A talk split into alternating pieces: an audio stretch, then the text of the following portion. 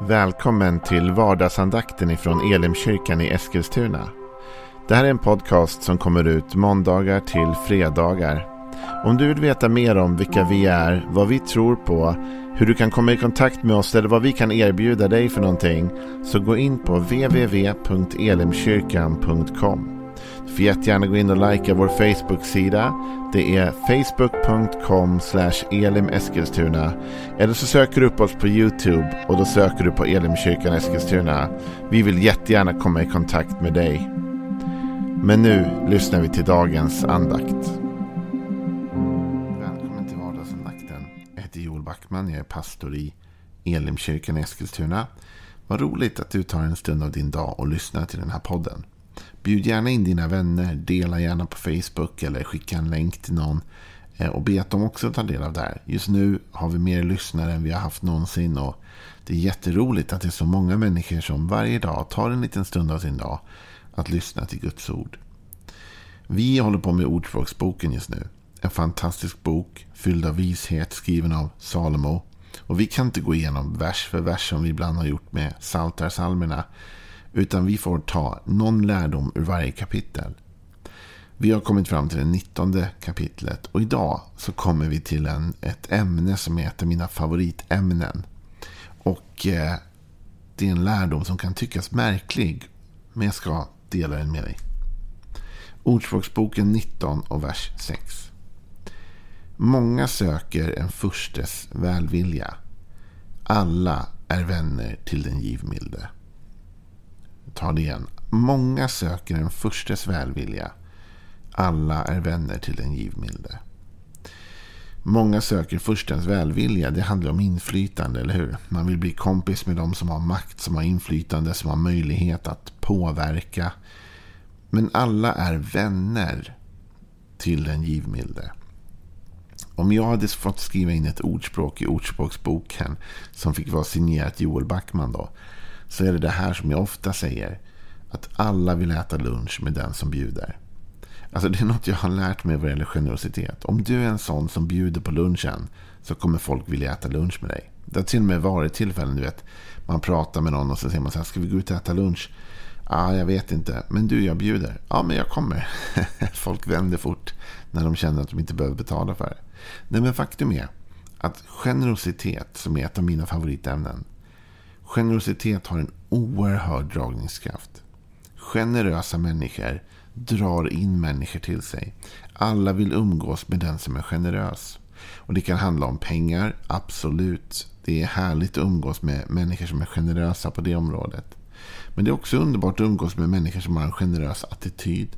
Som är generösa med att dela ut kärlek och uppmuntran och omsorg. Som inte håller allt för sig själv utan kan dela med andra. Vet du, om du vill bygga mer vänskapsrelationer, börja ge ut mer. Vänta inte på att andra ska bjuda in dig. Bjud in dem. Var generös mot andra. Alla vill vara vän med den givmilde. Jesus, han går till och med ännu längre och säger, antyder faktiskt, hur märkligt den kan låta, att man kan köpa sig vänner. Va? Så kan de inte säga. Jo, lyssna.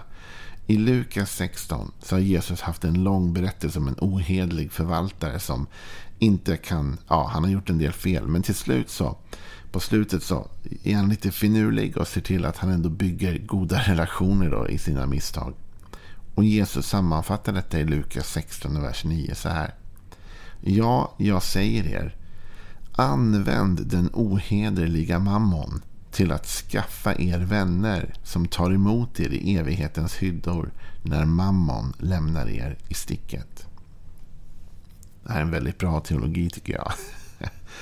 Därför Jesus argumenterar för att pengar är mindre viktigt än relationer. Och därför borde du använda dina pengar för att bygga relationer. För relationer, de kan du ta med dig in i evigheten.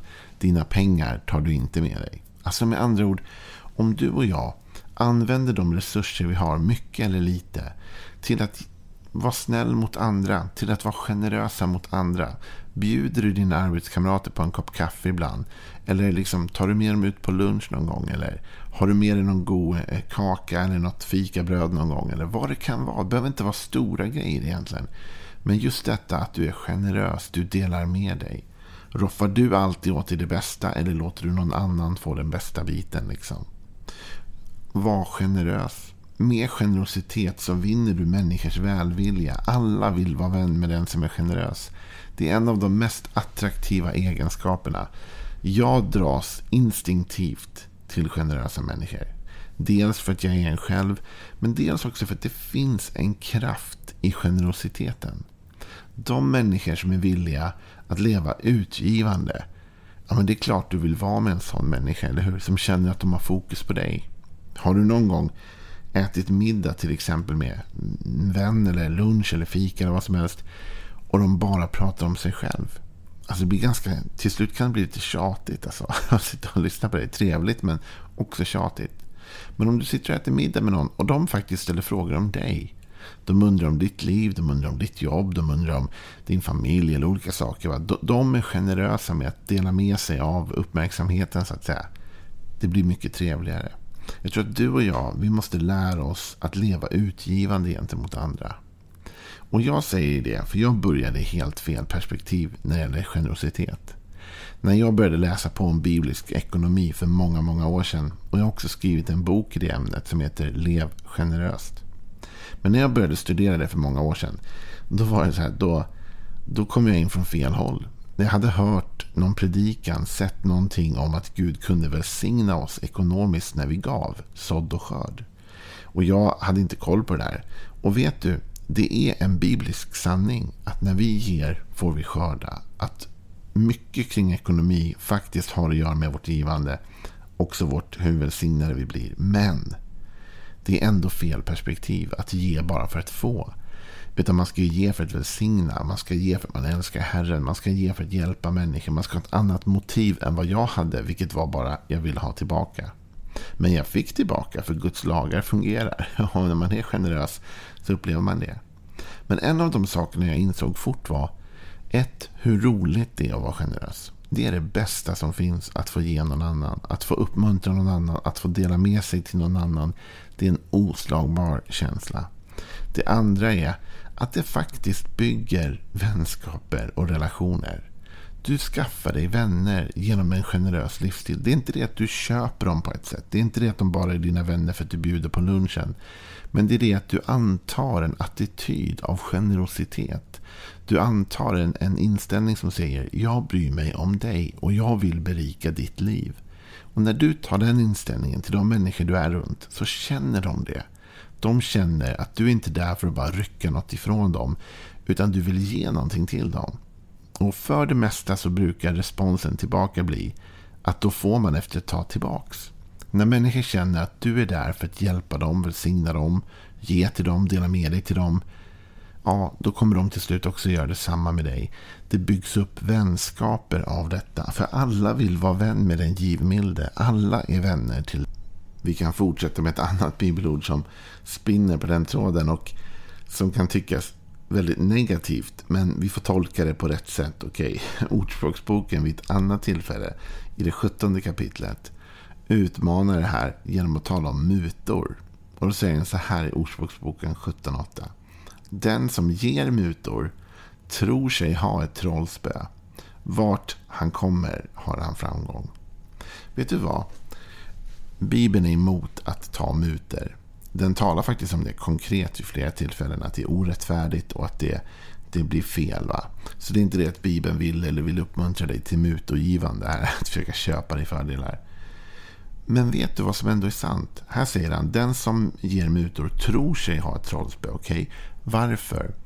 Vart han än kommer har han framgång. Vet du, en generös människa får ingångar som inte andra människor får. Därför alla vill vara med en generös människa.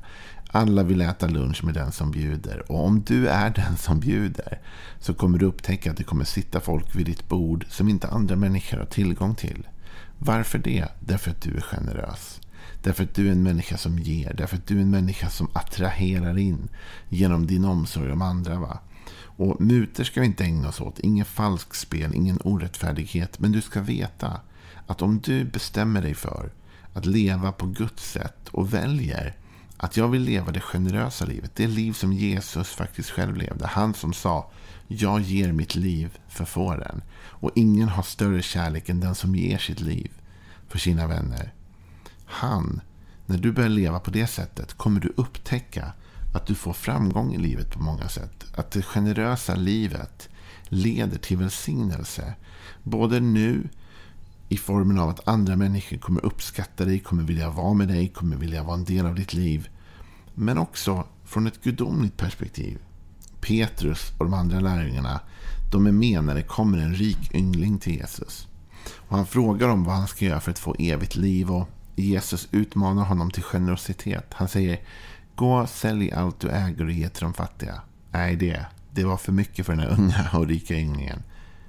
Men det utspelar sig ett spännande samtal mellan Petrus och Jesus efter det. Och det står så här i Markus 10, vers 29, 28. Petrus sa till honom, vi har lämnat allt och följt dig.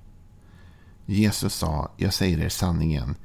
Ingen lämnar hus eller bröder eller systrar eller mor eller far eller barn eller åkrar för min och för evangeliets skull utan att få hundrafalt igen. Här i världen får de hus, bröder, systrar, mödrar, barn och åkrar mitt under förföljelser och sedan evigt liv i den kommande världen. Men många som är först ska bli sist och de som är sist ska bli först. Petrus, han berättar för Jesus att han har valt en generös livsstil, i alla fall vad det gäller Jesus. Vi har lämnat allt för att följa dig. Alltså jag har offrat mitt eget för att följa dig. Jag valde ditt liv före mitt på ett sätt, säger Petrus till honom. Och Jesus säger, ja men då ska jag säga en sanning till dig Petrus.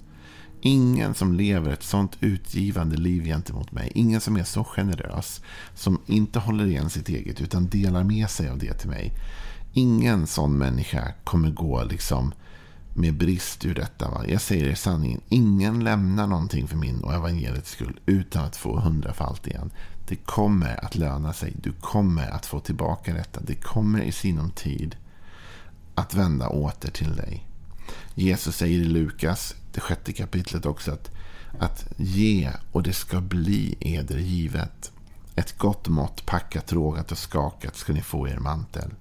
Med det mått ni mäter med ska det mätas uppåt er, säger Jesus. Vet du, du och jag, vi kan själva på något sätt sända ut detta i världen. Vill du ha människor runt omkring dig som bryr sig om dig?